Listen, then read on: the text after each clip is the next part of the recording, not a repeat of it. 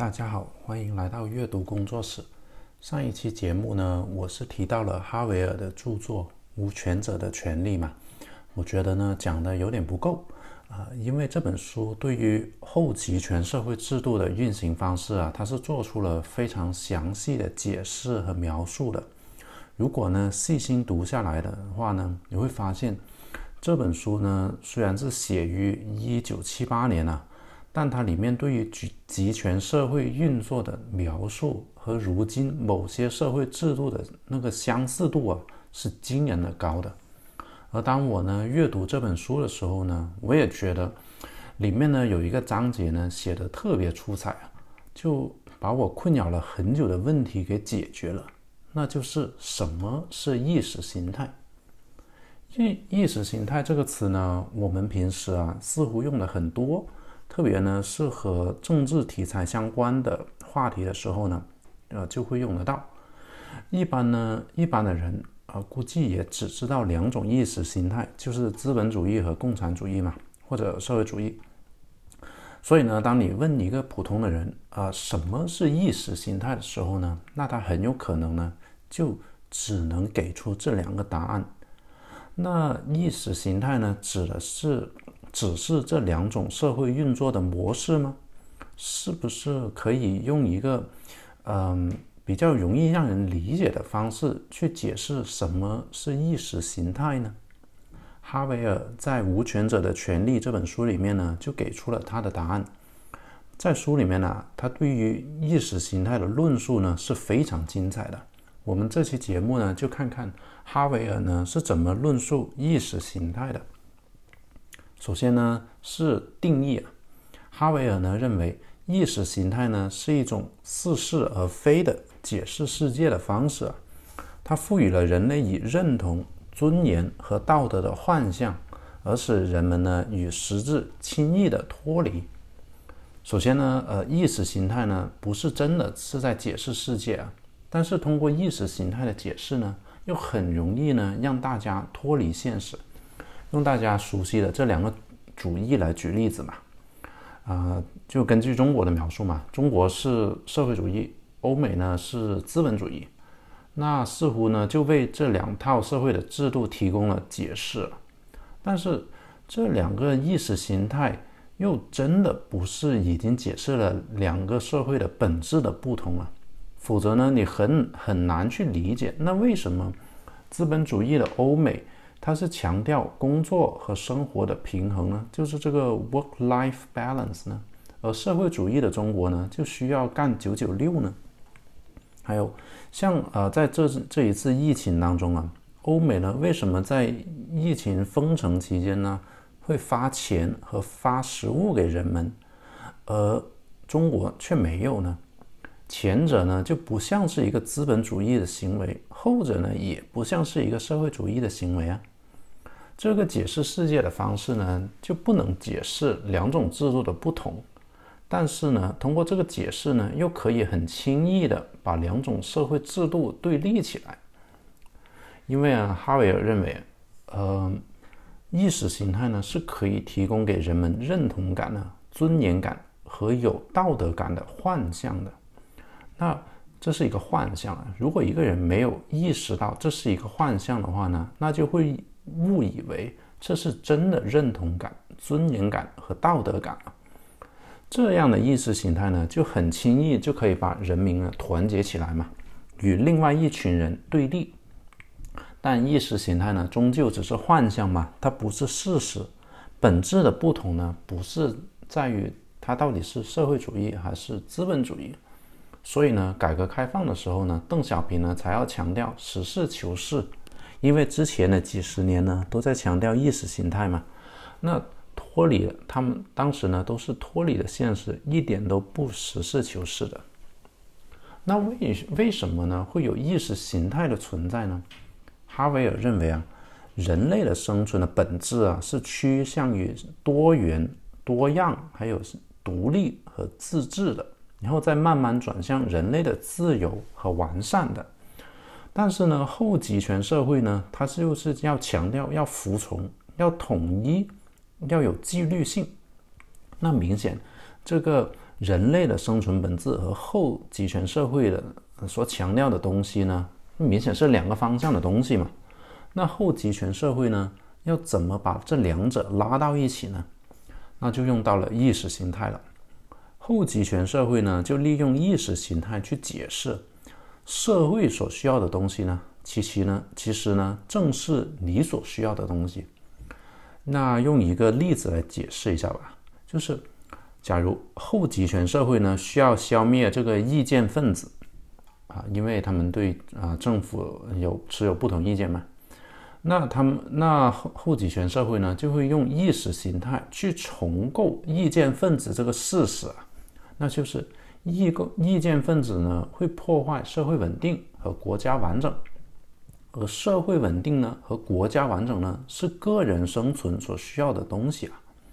那这个重构的事实呢，就把后集权社会所需要的就是消灭意见分子。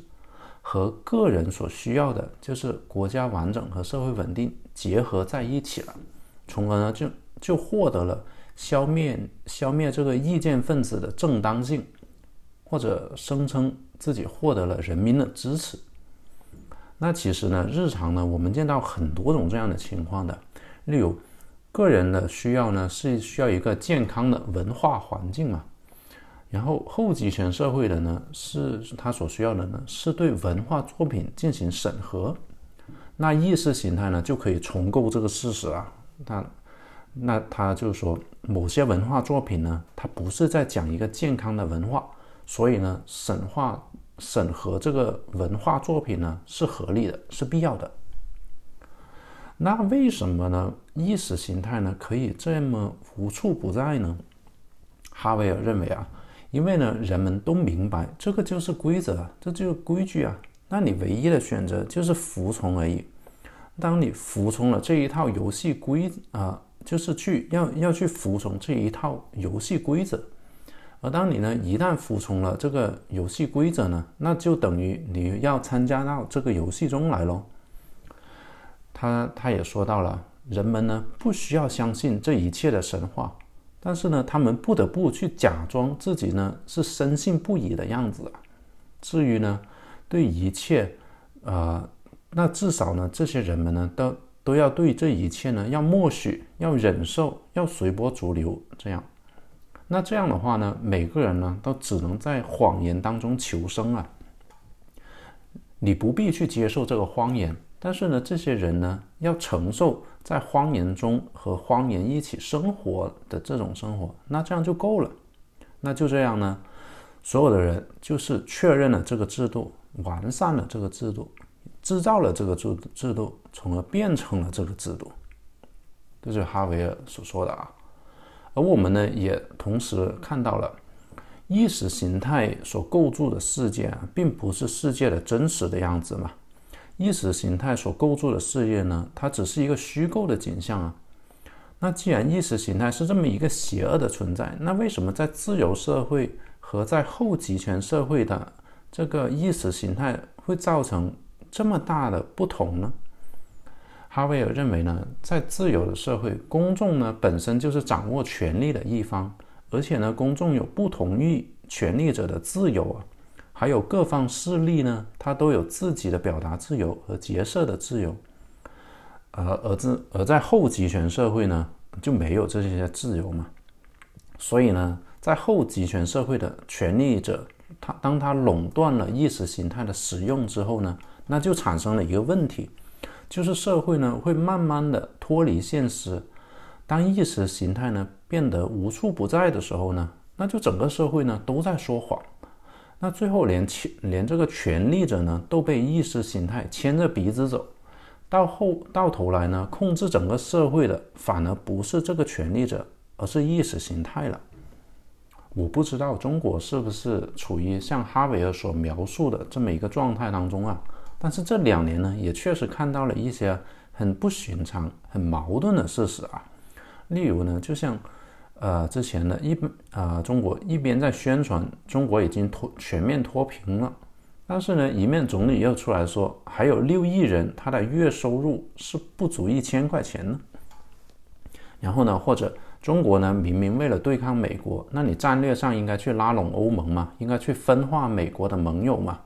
那当然，事实上呢，也签了这个中欧投资协定了，但是最后又因为新疆和香港的问题，然后去制裁了欧盟的那个议会的议员，那最后呢，使这个投资协定搁浅。那这些事实呢，都很能说明啊，意识形态和现实。都在做着强烈的搏斗啊，然后最到最后输下来的呢是讲现实的这一派啊。那讲现实这一派的倒下呢，哈维尔呢也在书当中呢也说了，他他说，如果一个人呢有更为独立的意志，那他呢就不得不把自己的这个意志呢掩藏在一个毫无个性的面具之后才行。否则的话呢，这个人是没有办法进入权力的这个圈子的。但是呢，你一旦入了门，这个人呢，如果企图实现他的个人意志的话呢，那也他必将迟早会被作为像异体这样排除出去，或者呢，被迫逐渐放弃他的个人意志啊，重新融入到这个系统当中，为这个系统服务。那根据是以上的论述啊，意识形态呢似乎成为了整个社会的支柱啊。但是呢，哈维尔认为这个支柱的基础呢其实是非常不稳定的，因为这个基础呢是建立在谎言之上。只有呢当人们呢愿意在谎言当中生存的时候呢，才能凑效的。